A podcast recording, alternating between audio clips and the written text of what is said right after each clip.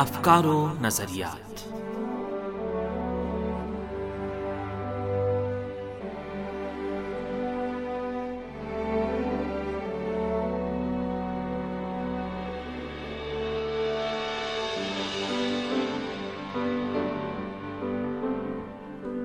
سامعین، ہم پروگرام افکار و نظریات کے ساتھ حاضر ہیں۔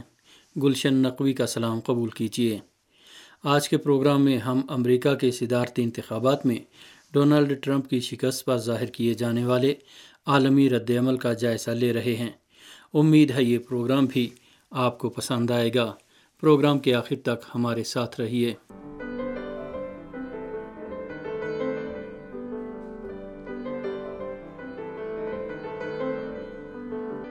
امریکہ میں تین نومبر کو صدارتی انتخابات ہوئے۔ ڈونلڈ ٹرمپ نے صرف دو سو چودہ الیکٹورل ووٹ حاصل کیے، جبکہ ان کے حریف اور ڈیموکریٹک پارٹی کے امیدوار جو بائیڈن دو سو ستر سے زیادہ الیکٹورل ووٹ حاصل کر کے کامیاب قرار پائے۔ ان انتخابات کے نتائج اور بائیڈن کی کامیابی پر عالمی سطح پر مثبت رد عمل ظاہر کیا گیا ہے۔ یورپی ممالک سمیت بہت سے ممالک نے بائیڈن کو کامیابی کی مبارکباد پیش کی ہے۔ اگرچہ ٹرمپ نے اپنی شکست تسلیم نہیں کی اور قانونی چارہ جوئی، مثلاً ووٹوں کی دوبارہ گنتی اور سپریم کورٹ سمیت عدالتوں کی جانب رجوع جیسے اقدامات پر زور دیا ہے، لیکن ابھی سے ٹرمپ کی پالیسیوں پر تنقید کا سلسلہ شروع ہو گیا ہے۔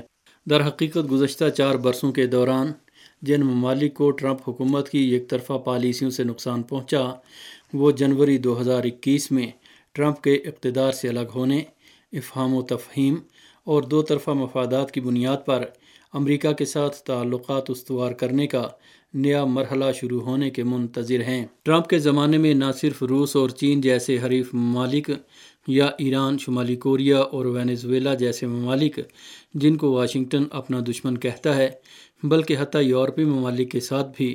امریکہ کے تعلقات کشیدہ رہے۔ درحقیقت دوسرے ممالک کے سلسلے میں ٹرمپ کے یک طرفہ اور سینہ زوری پر مبنی اقدامات کی وجہ سے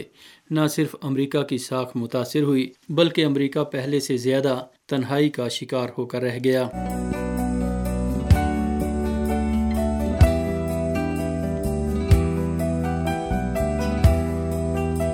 یورپی یونین کے حکام سمیت یورپ کے اعلیٰ حکام اور اس براعظم کے اہم ممالک نے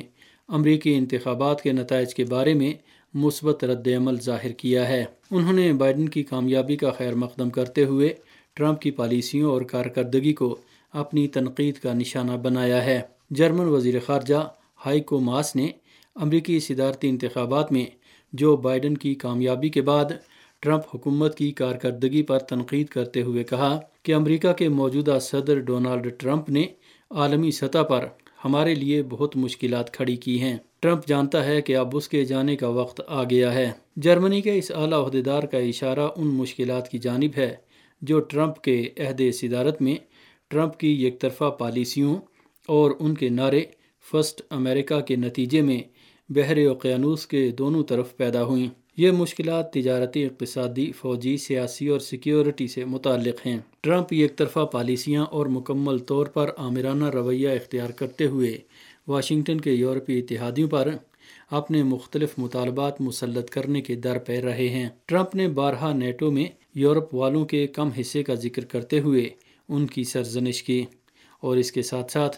ماحولیات سے متعلق پیرس معاہدے سے نکل کر اہم یورپی ممالک کے حکام کو تنقید کا موقع فراہم کر دیا۔ ٹرمپ نے براعظم یورپ کے اہم ممالک خصوصاً جرمنی پر الزام عائد کیا کہ اس نے اپنے مفادات کے حصول کے لیے امریکہ سے ناجائز فائدہ اٹھایا ہے۔ اس کے علاوہ امریکہ کے متنازع صدر نے شروع میں ہی نیٹو کے اخراجات پورے کرنے کے لیے یورپی ممالک سے فوجی بجٹ میں اضافے کا مطالبہ کیا اور اس سلسلے میں برلن پر دباؤ ڈالنے کے لیے جرمنی سے اپنے بعض فوجی نکال لیے۔ تجارتی اور اقتصادی شعبوں میں بھی ٹرمپ نے نہ صرف چین جیسے امریکہ کے تجارتی حریفوں کے ساتھ اقتصادی جنگ شروع کر دی، بلکہ واشنگٹن کے شراکت داروں کے ساتھ بھی وسیع پیمانے پر اور مسلسل مقابلہ شروع کر دیا جو اب تک جاری ہے۔ بین الاقوامی امور کے ماہر علی خرم ٹرمپ کی جانب سے ایسی اقتصادی پالیسی اختیار کیے جانے کی وجوہات بیان کرتے ہوئے کہتے ہیں ٹرمپ کی جانب سے ایسی اقتصادی پالیسی اختیار کیے جانے کی ایک وجہ ان کی کم عقلی اور بین الاقوامی تعلقات سے ناواقفیت ہے، اور دوسری وجہ یہ ہے کہ ٹرمپ یہ سمجھتے ہیں کہ وہ ایک ایسے ملک کے سربراہ ہیں جو ساری دنیا پر حکم چلا سکتا ہے، وہ جو حکم بھی دے گا دوسرے ممالک اس پر عمل کرنے کے پابند ہیں۔ دوسری جانب ٹرمپ نے بین الاقوامی معاہدوں، خصوصاً یورپ والوں کے نزدیک اہمیت کے حامل معاہدوں سے نکل کر دنیا کی سلامتی کو خطرے میں ڈال دیا ہے۔ ان معاہدوں میں پیرس معاہدہ، ایٹمی معاہدہ، ہتھیاروں پر کنٹرول سے متعلق معاہدے مثلاً intermediate range nuclear forces treaty اور ٹریٹی آن اوپن اسکائیز جیسے معاہدے شامل ہیں۔ دراصل ٹرمپ نے واشنگٹن کے شراکت دار یورپی ممالک سمیت دوسرے ممالک کو ہمیشہ حکارت کے ساتھ دیکھا اور بارہا ان ممالک کے سربراہوں مثلاً جرمن چانسلر انجیلا مرکل اور فرانسیسی صدر ایمانویل میکرون کی بہت گھٹیا الفاظ کے ساتھ توہین کی۔ اس کے علاوہ بین الاقوامی اداروں اور تنظیموں سے امریکہ کے نکلنے کی بنا پر مبنی ٹرمپ کے اقدامات کی وجہ سے عالمی سطح پر امریکہ کی ساکھ متاثر ہوئی۔ اس کی ایک مثال صحت کی عالمی تنظیم کے سلسلے میں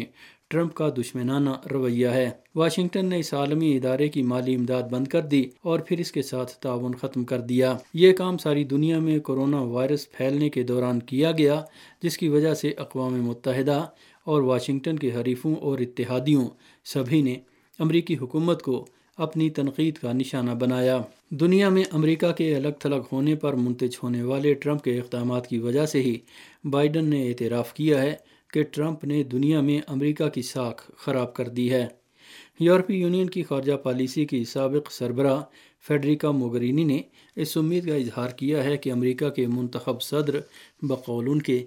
اپنا راستہ بدل کر امریکہ کی بنیادی اقدار کا رخ کریں گے اور ایران کے ساتھ ایٹمی معاہدے سمیت چند طرفہ اقدامات کی جانب لوٹ آئیں گے۔ البتہ صرف واشنگٹن کے یورپی اتحادی ہی ٹرمپ کی جگہ بائیڈن کے آنے پر اپنی خوشی کا اظہار نہیں کر رہے ہیں، بلکہ امریکہ کے مخالف اور حریف ممالک نے بھی اس سلسلے میں مثبت رد عمل ظاہر کیا ہے۔ چین نے کہا ہے کہ وہ بہت جلد کورونا کی ویکسین مارکیٹ میں پیش کر دے گا۔ یہ بھی ایک طرح سے کورونا کے پھیلاؤ میں چین کے کردار سے متعلق ٹرمپ کے الزام کا جواب ہے۔ امریکہ نے ٹرمپ کی صدارت کے زمانے میں مختلف میدانوں میں چین کے ساتھ کشمکش میں شدت پیدا کی۔ وہ نہ صرف تجارتی اور اقتصادی میدان میں بیجنگ پر اپنے مطالبات مسلط کرنے کے درپے ہے، بلکہ اس نے انسانی حقوق کے بہانے چین کے داخلی امور، خصوصاً دو علاقوں ہانگ کانگ اور سین کیانگ میں مداخلت کی۔ گزشتہ مہینوں کے دوران کورونا وائرس کے پھیلاؤ کے نتیجے میں پیدا شدہ بحران اور اس سلسلے میں چین پر سہل انگاری کے الزام، نیز چین کے داخلی امور میں واشنگٹن کی بارہا کی مداخلت اور بیجنگ پر اپنی تجارتی شرائط مسلط کرنے پر مبنی واشنگٹن کی کوشش کی وجہ سے دونوں ممالک کے تعلقات نچلی ترین سطح پر آ گئے، اور رواں سال جنوری کے مہینے میں ٹرمپ حکومت اور چین کی حکومت کے درمیان ہونے والے دو طرفہ تجارتی معاہدے کے باوجود دونوں ممالک کے تعلقات مسلسل کشیدہ ہوتے جا رہے ہیں۔ چینی وزیر خارجہ وانگ جی کے مطابق امریکہ اور چین ایک نئی سرد جنگ کے دہانے پر پہنچ چکے ہیں۔ ٹرمپ کی حکمرانی کے زمانے میں روس کے ساتھ بھی امریکہ کے تعلقات کشیدہ ہی رہے۔ حالیہ برسوں کے دوران امریکہ میں روس کے خلاف جو موضوع زیر بحث آتا رہا وہ امریکی انتخابات میں روس کی مداخلت سے عبارت ہے۔ اس کے علاوہ امریکہ کے اعلیٰ حکام نے ہمیشہ روس کو اپنے ملک کے لیے سب سے بڑا سیکیورٹی خطرہ قرار دیا۔ اسی وجہ سے انہوں نے ٹرمپ کے زمانے میں ماسکو پر زیادہ سے زیادہ دباؤ ڈالنے کی کوشش کی۔ دوسری جانب پینٹاگون نے ہمیشہ روس کو نیٹو کا اصلی دشمن قرار دیتے ہوئے یورپ والوں کو ماسکو کے خلاف اکسایا۔ عالمی سطح پر ٹرمپ کا ایک منفی اقدام ایٹمی معاہدے کے خلاف مخاصمانہ موقف ہے۔ ٹرمپ نے ایٹمی معاہدے کو امریکہ کے لیے بدترین معاہدہ قرار دیا اور آٹھ مئی دو ہزار اٹھارہ کو یک طرفہ طور پر اپنے ملک کو اس بین الاقوامی معاہدے سے نکال لیا اور ایٹمی پابندیوں کی بحالی کا اعلان کر دیا۔ ٹرمپ کے اس اقدام کی ملکی اور عالمی سطح پر مذمت کی گئی، خاص طور پر گروپ چار جمع ایک یعنی امریکہ کے دو حریفوں روس اور چین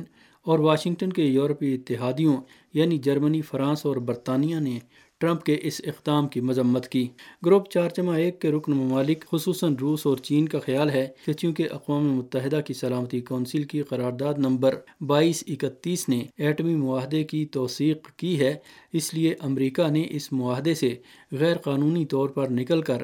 نہ صرف واضح طور پر غیر قانونی کام کیا ہے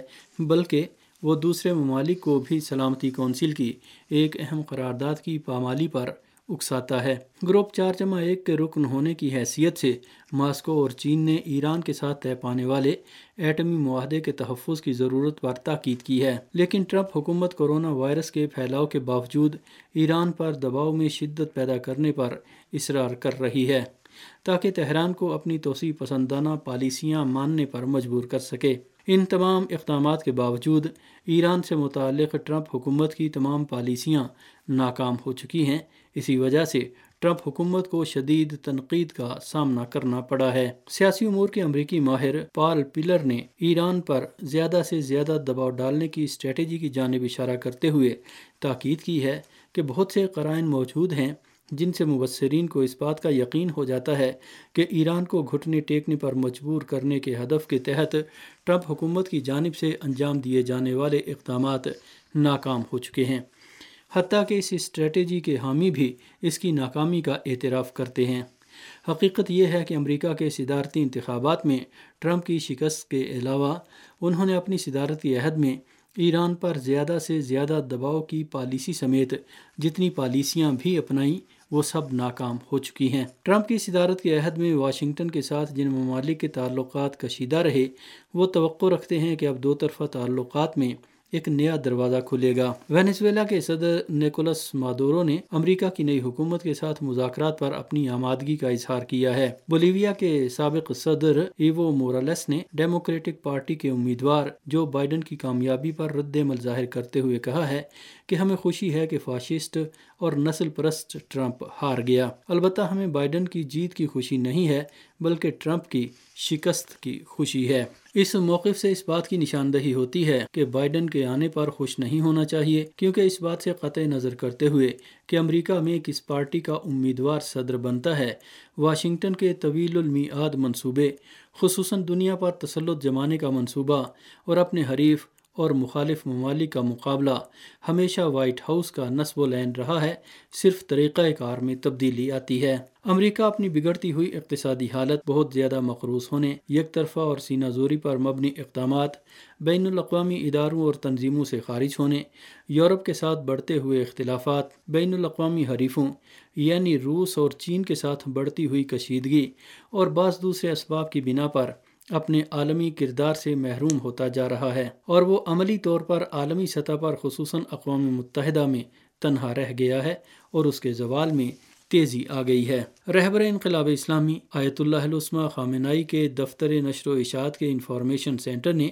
اپنی ایک ٹویٹ میں کہا ہے کہ امریکہ کے موجودہ حالات اور انتخابات کے تعلق سے خود امریکیوں کی کئی باتیں سب ایک ڈرامہ ہے، یہ امریکہ میں لبرل ڈیموکریسی کے مکروہ چہرے کا ایک نمونہ ہے، اور نتیجے سے قطع نظر